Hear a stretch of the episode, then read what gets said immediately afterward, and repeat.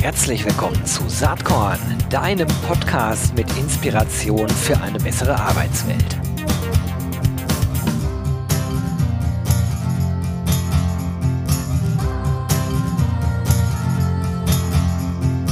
Hallo und herzlich willkommen. Ja, zum Start des neuen Jahres, was jetzt zwar auch nicht mehr ganz niegelnagelneu ist, aber immerhin noch recht jung. Ein ganz, ganz spannendes Thema, ein ganz, ganz spannender Mann. Ähm, freut euch mit mir auf Michael Leitl. Er ist Innovation Strategist und zwar bei Indeed. Finde ich ja erstmal einen spannenden Titel und ich freue mich sehr, dass er hier ist. Hallo Michael, herzlich willkommen. Hallo, freut mich, dass ich da sein kann. Ja, Mensch, äh, erzähl doch mal, was macht ein Innovation Strategist?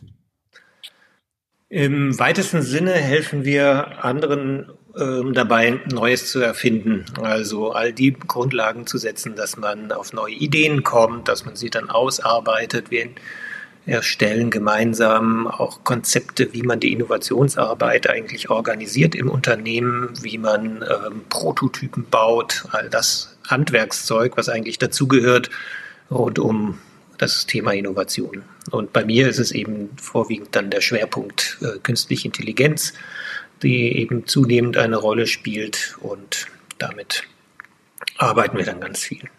Es hört sich mega spannend an. Jetzt muss man dazu sagen, du bist bei Indeed ähm, seit äh, Anfang letzten Jahr, diesen Jahres, ne? Nee, letzten Jahres, wir haben ja schon 2022. Ähm, wie, wie bist du zu Indeed gekommen? Ich meine, ich kann mir natürlich schon erklären, dass äh, AI oder KI äh, für Indeed eine ganz wichtige Sache ist. Aber ja, wie war dein Weg zu Indeed? Das ist eine lange Geschichte. Also beim, in meinem Berufsleben hat mich immer das Neue fasziniert, das, das Aufregende, neue Technologien, neue Dinge.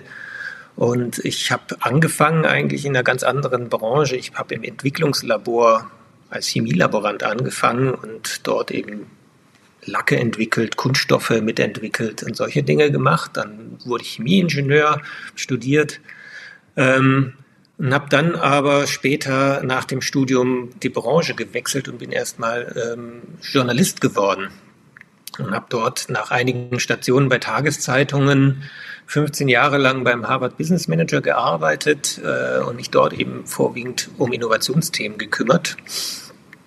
Ähm, als Journalist habe ich viel auch so über neue, ähm, neue Technologien geschrieben, viel übers Internet, als damals die New Economy gerade ganz frisch war. Und ähm, in der, im Rahmen dieser Arbeit habe ich mit ganz, ganz vielen Management-Vordenkern wie Gary Hamel, äh, der Konzepte entwickelt hat, wie man eigentlich Management-Innovationen hervorbringt, oder Eric von Hippel vom MIT, der hat sich besonders hervorgetan beim Thema Open Innovation.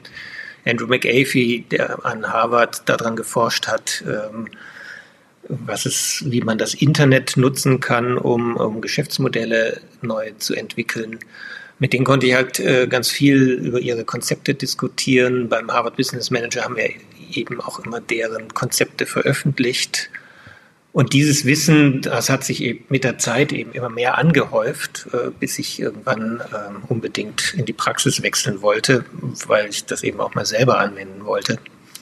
Und ähm, so kam es, dass ich dann äh, mit Karel Golter von Indeed in Kontakt kam, und wir uns dann einig wurden, dass wir künftig zusammenarbeiten wollen. Ja, sehr spannend. Wie geht's dir heute bei Indeed? Spannende Dinge, an denen du mitforschen darfst. Und noch eine Frage, es ist ja ein äh, Unternehmen, was seinen Stammsitz in den USA hat. Äh, bist du oft drüben? Äh, doofe Frage eigentlich während Corona-Zeiten wahrscheinlich, stell sie trotzdem. Oder Nur virtuell. Läuft, wie läuft die Zusammenarbeit? Nein, wir haben, ähm, wir hatten ja viel mit unserer Tochterfirma äh, Tools of Innovators äh, auch entwickelt im Bereich der Remote Collaboration. Das haben wir schon ein halbes Jahr bevor Corona begann ähm, angefangen, weil uns äh, irgendwann aufging, wir müssen doch eigentlich beim Thema Innovation viel mehr mit mit Technik machen, nicht nur Post-its kleben und nicht immer nur Brainstorming-Sessions äh, mit Techniken, äh, Arbeitstechniken, die eigentlich Jahrzehnte alt sind. Und ähm, haben uns da Gedanken gemacht, wie kann man das denn besser machen? Wie kann man auch, auch Technologie nutzen, um äh, diese äh, Arbeitsprozesse in den Workshops effizienter zu machen und haben eben so die ersten Konzepte entwickelt für ähm, Remote Work dann kam Corona und dann wurde das ganz schnell ernst und dann haben wir sie eben schneller als geplant in die Tat umgesetzt und sehr früh damit begonnen, alle möglichen Arbeitsabläufe eben online durchzuführen. Das kam uns dann zugute. Und heute ist das eben eine ganz große Routine geworden, dass man sich eigentlich immer am virtuellen Whiteboard trifft, um diese ganzen kreativen Arbeiten nachzugehen. Und ähm, auf diese Weise können wir eben mit allen Kolleginnen und Kollegen, mit den Kunden, die teilweise auch in ganz anderen Ländern sitzen, äh, problemlos virtuell zusammenarbeiten. Und in vielen Bereichen erhöht das schon die Arbeitsqualität, weil man sehr, sehr viel konzentrierter arbeitet und vor allem, weil eben die Ergebnisse immer sofort dokumentiert sind und nicht zu vergessen, leserlich. Also wer jemals Post-its nachher wieder entziffern musste nach einem Workshop, weiß, wovon ich spreche. Ähm, das ist ein, ein Riesenvorteil. Nachteil ist natürlich, dass man sich persönlich nicht mehr so gut sieht. Also da fällt so das Zwischenmenschliche ein bisschen unter den Tisch. Aber dafür gibt es ja auch Techniken, die man dann anwenden kann. Unterm Strich geht das eigentlich ganz gut. Ja, ich finde das ja eigentlich mega. Ne? Wir leben in so spannenden Zeiten, gerade beruflich gesehen. Es ist so spannend, was gerade passiert. Und ja, äh, bevor wir jetzt sozusagen da, da weiter dran äh, rumreden, mal ganz konkret. Äh, du hast äh, ja sozusagen dein bisheriges Berufsleben als Journalist, aber auch sozusagen den Blick in die Praxis, glaube ich, ganz gut zusammengefasst. Denn du hast zusammen mit äh, Alessandro Brando Lisio und dem eben schon erwähnten Karel Golter äh, ein Buch geschrieben, äh, das äh, AI Toolbook. Das ist im Moormann Verlag erschienen. Und ähm, ja, wie, wie ist die Idee dazu entstanden? Und, äh, und außerdem auch die Frage, ist dadurch sozusagen die Idee entstanden, bei Indeed einzusteigen? Nein, ähm, wir haben ja vorher schon ähm, gemeinsam gearbeitet, wie schon erwähnt, bei, bei der Tochterfirma, deren ähm, Tools of Innovators. Und das Buch ist im Prinzip aus dieser Überlegung, aus der auch dieses Thema Remote Work entstanden ist, ähm, wie man denn Technologie einsetzen kann. Und im Gespräch mit Kunden kam eben auch das Stichwort künstliche Intelligenz immer häufiger zur Sprache und ähm, die Auseinandersetzung damit, äh, welchen Fortschritt kann man denn erzielen für die Innovationsarbeit selber. Also als Beispiel, entweder macht man ähm, diesen, äh, diese Erforschung von Nutzerbedürfnissen von Hand, indem man Menschen fragt, indem man ihnen über die Schulter guckt, mit ihnen mitgeht, äh, sich vor Ort anguckt, wie die arbeiten oder man ähm, nutzt Technologie dafür, indem man Daten auswertet, äh, die das Verhalten von Menschen in sich tragen. Das können Nutzerdaten sein, das können auch Vertriebsdaten sein. Ähm, sie alle geben ja Aufschluss darüber, dass Menschen aus irgendeinem Grund irgendeine Handlung vollzogen haben, nämlich ein Produkt gekauft. Und mit diesem Kauf ist ja auch die Auswahl des Produktes dokumentiert.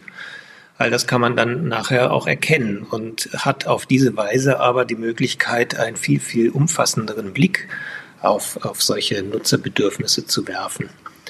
Und äh, das hat uns eben zunehmend neugierig gemacht. Wir haben auch gesehen, dass im Bereich ähm, der Erzeugung neuer Designs ähm, es äh, teilweise enorme Fortschritte gibt. Ähm, dass Maschinen einem helfen können beim Konstruieren, beim Simulieren, beim Gestalten von Dingen, beim Erstellen von Texten, von Fotos. Gerade vorhin habe ich eine E-Mail in einem Newsletter bekommen, da wurde eine Software vorgestellt, da hast du nur einen einzigen Satz, ähm, Mann spielt Golf und die KI produziert daraus einen kleinen Videoschnipsel.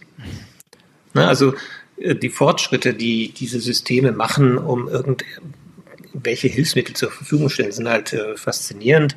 Und so kamen wir dann auf die Idee, den Weg, wie man auf die Idee kommt, ein KI-Konzept zu entwickeln und es dann auch ähm, so auszuarbeiten, dass man damit äh, letzten Endes ein KI-Projekt daraus machen kann. Diese Idee, die wollten wir dann in einem Buch niederlegen, weil wir als Innovatoren eigentlich ganz häufig mit Kunden zusammen diese Wege erarbeiten, wie man zu einer Lösung kommt. Also unsere Spezialität ist das Handwerkszeug, wie man ähm, Neues kreiert. Und da lag es eigentlich irgendwann recht nahe, dass man genau das Gleiche auch für das Thema künstliche Intelligenz macht, weil wir auf der anderen Seite eben auch gesehen haben, die Leute haben unglaubliche Manschetten davor, ähm, sich mit dieser Sache auseinanderzusetzen. Ne? Das ja, reflektieren, glaub, so viele Studien reflektieren das und ähm, es kommt einfach zum Teil nicht vom Fleck. Oder nur, indem man eben sagt, ja, lass unsere Maschinen effizienter laufen. Das ist natürlich aber eigentlich auch ein bisschen langweilig.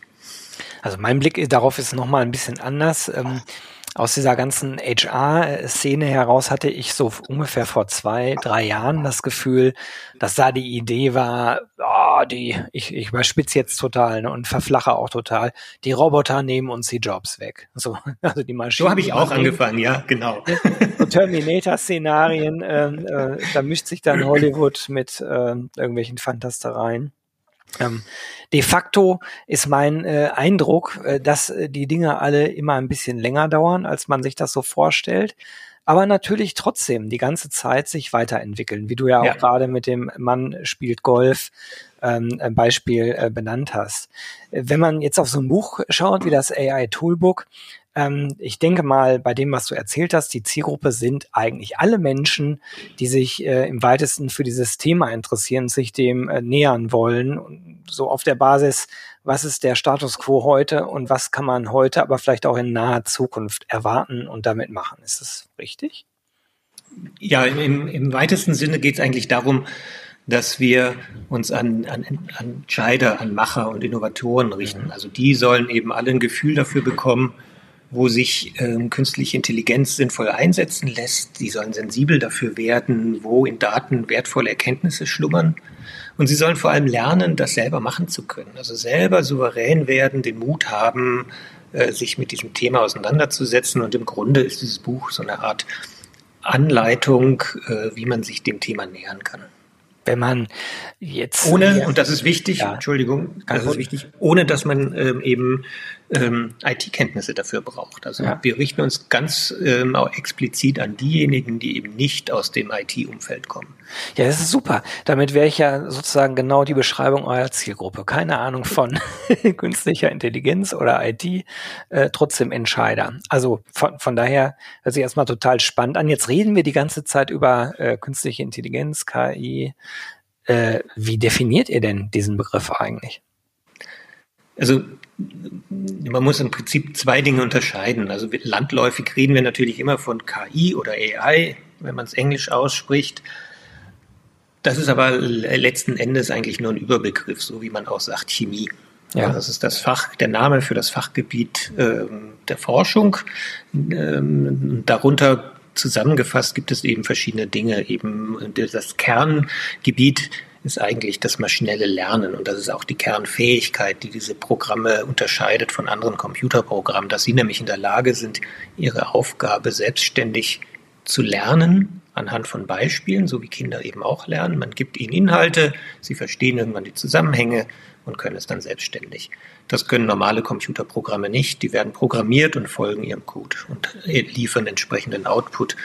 Und das ist für uns auch die Definition, also dass man Systeme hat, denen man einen Input geben kann, wo sie dann lernen können und wo sie dann selbstständig neue Erkenntnisse äh, liefern können oder äh, neue Zusammenhänge entdecken können. Spannend. Ähm, jetzt ist es ja so, dass dieses ganze Thema ähm, natürlich sich die ganze Zeit weiterentwickelt und ähm, ihr sagt auch, äh, ich glaube, es steht auch auf dem Klappentext drauf, AI wird für uns unverzichtbar. Glaube ich auch. Ist, ist ja sozusagen keine Raketenwissenschaft äh, bei der äh, exponentiellen Entwicklung von Technologie zu sehen, dass da immer mehr möglich sein wird. Aber wenn man jetzt mal ganz konkret schaut und dann vielleicht auch mit Fokus auf Human Resources, welche Anwendungen siehst du da? Vielleicht auch aus, aus dem Indeed-Umfeld oder auch darüber hinaus? Im Großen und Ganzen kann man das eigentlich in, in, drei Bereiche aufteilen. Also wir haben das auch im Buch so, so ähm, aufgegliedert, dass man sagt, der erste Bereich ist das Erkennen, dann kommt das Vorhersagen und schließlich das Erzeugen von Inhalten. Und wenn man sich jetzt mal den Bereich Human Resources anguckt, da gehört in die Kategorie Erkennen ähm, zum Beispiel ein System zu einem ähm, ja, zum automatischen Erfassen von Daten, von Leben, Inhalten von Lebensläufen, beispielsweise Bewerbungsunterlagen oder den Anschreiben oder heute werden ja ganz oft im, im Bewerbungsbereich Videos gemacht, auch die können analysiert werden. Ähm, das sind alles diese Kategorie Erkennen und das System erkennt dann entweder Inhalte wie ähm, passt, ähm, erfüllt alle Anforderungen, die an das Stellenprofil gestellt sind oder äh, passt zum Team. Also es werden teilweise auch Versuche gemacht, äh, dass man so eignungsdiagnostische Erkenntnisse gewinnt. Ähm, muss man sich dann überlegen, ob man das möchte. Ähm, können wir später noch drüber sprechen. Ähm, aber in diesem Bereich spielt sich so dieses Erkennen-Thema ja. ab. Die zweite Kategorie, nämlich die Prognose, ist, da gibt es dann so Scoring-Programme, die unterschiedliche Vorhersagen liefern. Also ähm, zum Beispiel Systeme, die dir sagen können, besteht bei Mitarbeitern eine Wahrscheinlichkeit, dass sie kündigen. Das ist zum Beispiel für die strategische Personalplanung dann wichtig, wenn man merkt, hoppla, Fluktuation steigt oder ähm, irgendwie sind die Leute vielleicht unzufrieden und man könnte es äh, dann nutzen, um dagegen zu steuern. Oder was eben auch angewandt wird, um äh, betrügerische Absichten zu erkennen. Mhm. Das finde ich in vielen Fällen moralisch fragwürdig, was da zum Teil passiert. Ähm, aber das sind natürlich Dinge, die oft gerne ausprobiert werden und man muss dann schauen, ob das rechtlich und moralisch zulässig ist. Und der letzte Teil ist eben das Generieren. Ähm, äh, wo man, habe ich ja vorhin schon genannt, dieses Beispiel mit dem Video, wo man eben auch tatsächlich Inhalte produzieren kann. Das ähm, können solche Sachen sein wie Marketing, wo zunehmend Programme Textbausteine auf der Basis von Stichwörtern liefern für knackige Überschriften, für Zusammenfassungen und so weiter. Das geht äh, teilweise so weit, dass ganze PowerPoint-Präsentationen auf der Basis von den, den rohen Inhalten mit Layout und entsprechenden ähm, Satzbausteinen angefüttert werden. Man kann es eben auch dazu benutzen, um ähm, Chatprogramme für das Onboarding von Mitarbeitern äh, aufzubauen. Auch daran wird gerade schon gearbeitet. Und ähm, solche Dinge, die funktionieren teilweise dann erstaunlich gut. Also, dass man einfach eine Frage reintippt und dann kriege ich eben die Antwort. Wie funktioniert, was weiß ich, der Urlaubsantrag oder sowas. Das sind ja relativ triviale ähm, Programme, das ist eine Art intelligentere FAQ-Liste, ähm, aber das funktioniert dann gut.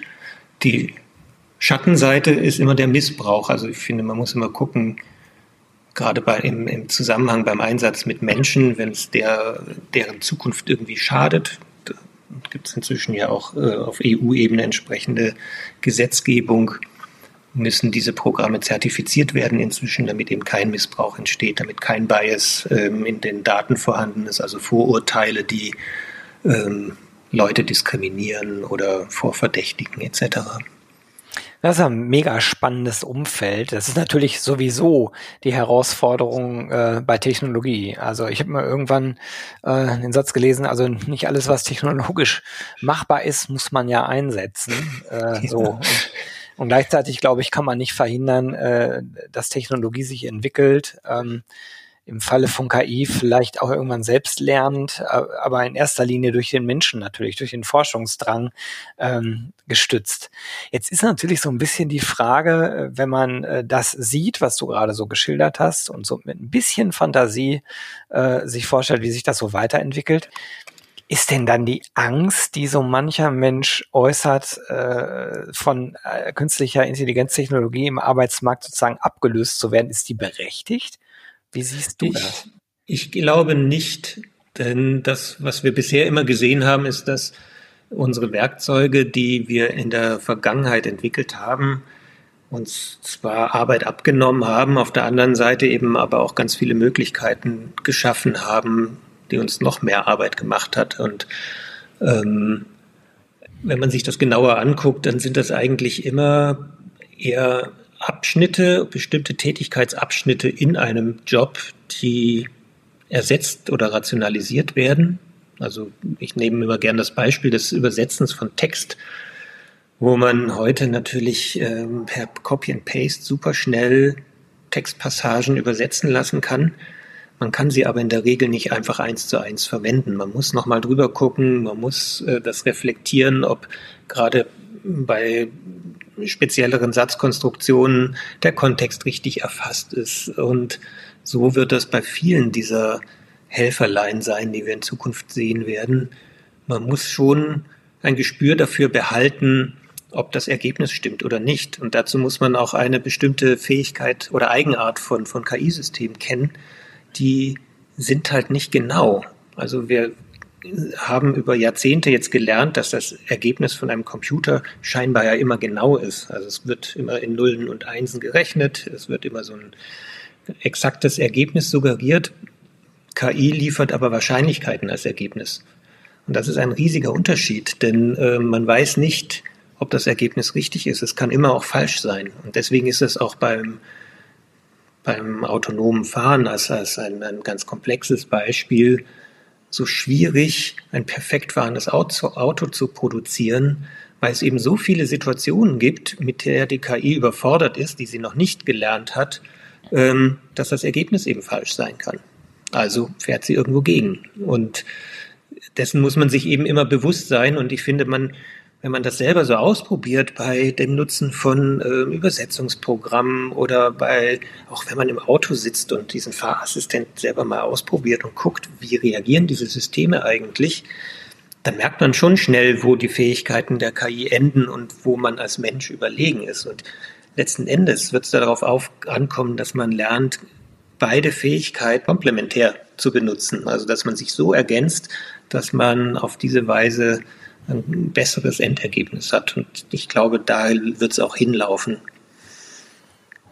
Das ist äh, äh, eine ganz äh, interessante ähm, Darlegung, weil ähm, ich sag mal, wenn man von oben herabschaut und mit viel Zeit guckt, dann äh, kann man das genauso sehen. Also die Dinge entwickeln sich und wenn man die vorherigen äh, großen Einschnitte in, in, ich sag mal, beispielsweise die industrielle Revolution sich anschaut, dann ist im Rückblick das alles immer noch äh, es hätte noch immer gut Jange, wie der Kölner, glaube ich, sagt.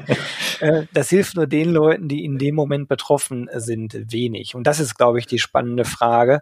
Äh, ich vermute mal, die einzige Antwort, die man äh, den Ängstlichen geben kann, ist, setzt euch mit den Themen auseinander, bildet euch weiter, lernt dazu ich glaube, Qualifizierung ist der, ist der große Weg äh, aus dieser Angst heraus. Ne? Aber das ist, soll nicht Thema jetzt unseres Podcasts sein. Das glaube ich, wenn du Ich denke aber auch, man unterliegt da leicht einem Missverständnis, weil wenn, wenn du auch für dich selber beobachtest oder mal analysierst, wo man denn eigentlich KI einsetzt, ich meine, das ist schon so im Alltag verwurzelt. Dann mhm. guck dir das Smartphone an oder wirklich setz dich ins Auto und nimm diese neuen Assistenzsysteme. Das ist ja alles KI. Man sieht es nur nicht. Das ist ein Knopf am Lenkrad und wenn man da drauf drückt, folgt das Auto plötzlich dem Vordermann. Oder man drückt einen anderen Knopf und das behält die Spur und lenkt automatisch. Ja. Das ist und es funktioniert halt nicht so wahnsinnig smooth, wie man selber fahren würde. Ne? Es ist so, es arbeitet noch nicht vorausschauend, weil die Fahrzeuge noch nicht vernetzt sind. Oder ähm, wenn man sich die Übersetzungsprogramme anguckt, die Ergebnisse sind teilweise immer noch grottig. Und ähm, es sind halt Hilfsmittel. Und es werden, die werden sich an immer mehr Stellen, werden die eben KI-basiert sein und wir drücken irgendwelche Knöpfe und sind uns teilweise eben nicht bewusst, dass dahinter KI steckt. Aber wir werden deswegen ja nicht lernen müssen, KI zu programmieren. Ich finde nur, was wir lernen müssen, ist zu verstehen, wie das funktioniert und dass man es oft mit so einem ungefähren System zu tun hat, das einem Indizien liefert oder eine Hilfe, aber entscheiden und interpretieren muss ich es nach wie vor selbst. Das ist auch in der Medizin ja so, dass für Krebsdiagnostik oder solche Sachen teilweise schon eingesetzt wird. Man braucht irgendwie den, ja, den souveränen Menschen mit Erfahrung, der das dann das Ergebnis auch richtig interpretieren kann. Das finde ich ganz, ganz entscheidend für die Zukunft als Fähigkeit. Ja, eine sehr positiv stimmende Aussage. Wie kann man sich denn diesem ganzen Themenfeld nähern? Ich gehe mal davon aus, klar, erstmal bestellt man sich das AI Toolbook und liest eine Runde. Genau. Aber da kommt man gleich noch drauf. Aber vielleicht gibt's ja auch irgendwas, was du darüber hinaus empfehlen kannst. Vielleicht gibt's ja, was weiß ich, einen Podcast, eine Website, irgendwas oder ein besonderes Schulungsprogramm. Ich habe gesehen, äh, nagel mich nicht drauf fest, aber ich glaube, äh, die Universität in Helsinki bietet einen kostenlosen AI-Studienkurs an online. Auch ganz spannend. Ja, da gibt es einige äh, ganz coole Angebote im Internet, auch von Andrew NG, wird er geschrieben als Nachname. Ich weiß immer nicht, wie man ihn ausspricht. Andrew NE? NG. NG, ja, ja. werde ich mal verlinken in den Show Notes. Ähm, das, ist, das sind äh, ganz tolle englischsprachige Einführungskurse, die man sich angucken kann oder die man ähm, nachvollziehen kann. Was man, was ich aber eigentlich noch cooler finde, ist, wenn man sich zum Beispiel mal Googles Teachable Machine anguckt. Das ist ein ganz einfacher webbasierter Algorithmus, den man selber trainieren kann. Und da hat man die Auswahl von verschiedenen Möglichkeiten. Kann man Bilder hochladen, wir benutzen das oft in Workshops, um die Leute so ein bisschen mit dem Thema KI warm werden zu lassen, damit die die Angst verlieren oder damit die einfach auch ein gewisses Verständnis davon bekommen. Und dann machst du einfach mit der Webcam Bilder von irgendwas, was gerade zur Hand ist. Obst, Schokoriegel, was immer man so hat. Dann kann man Kategorien bilden und sagen, ah, ich möchte hier nur Snickers haben und dann mache ich hier Fotos von Mars und dann mache ich noch Fotos von irgendwas Drittem. Und dann kann man nachher, wenn der Algorithmus trainiert ist, das ist nur ein Klick, den man machen muss, dann rattert das da durch. Dann kann man die Gegenprobe machen und hält in die Kamera Schokoriegel. Und die KI zeigt einem dann an, äh, das Label, ähm, den Namen für den entsprechenden Riegel. Und man sieht dann, wenn man die Aufnahmen gut gemacht hat, wird eben auch gut erkannt und lernt dabei eben aber gleich was über dieses Wahrscheinlichkeitsthema und die, die Datenqualität. Und so kann man selber ein bisschen rumspielen, ohne viel an, an technischem Verständnis können zu müssen. Man muss eigentlich nur Bilder mit der Webcam machen oder welche hochladen. Das ist eine schöne Methode, um sich diesem Thema anzunähern. Und das Gleiche geht eben auch mit Audioschnipseln. Dann kann man eben Töne erkennen lassen oder Songtitel und baut sich so sein eigenes kleines Tool. Und dann kann man eben auch ähm, wenn man jetzt vom Unternehmenskontext her denkt, ähm, Netzwerke nutzen. In jeder Stadt gibt es irgendwelche ähm, Organisationen, die einem dabei helfen.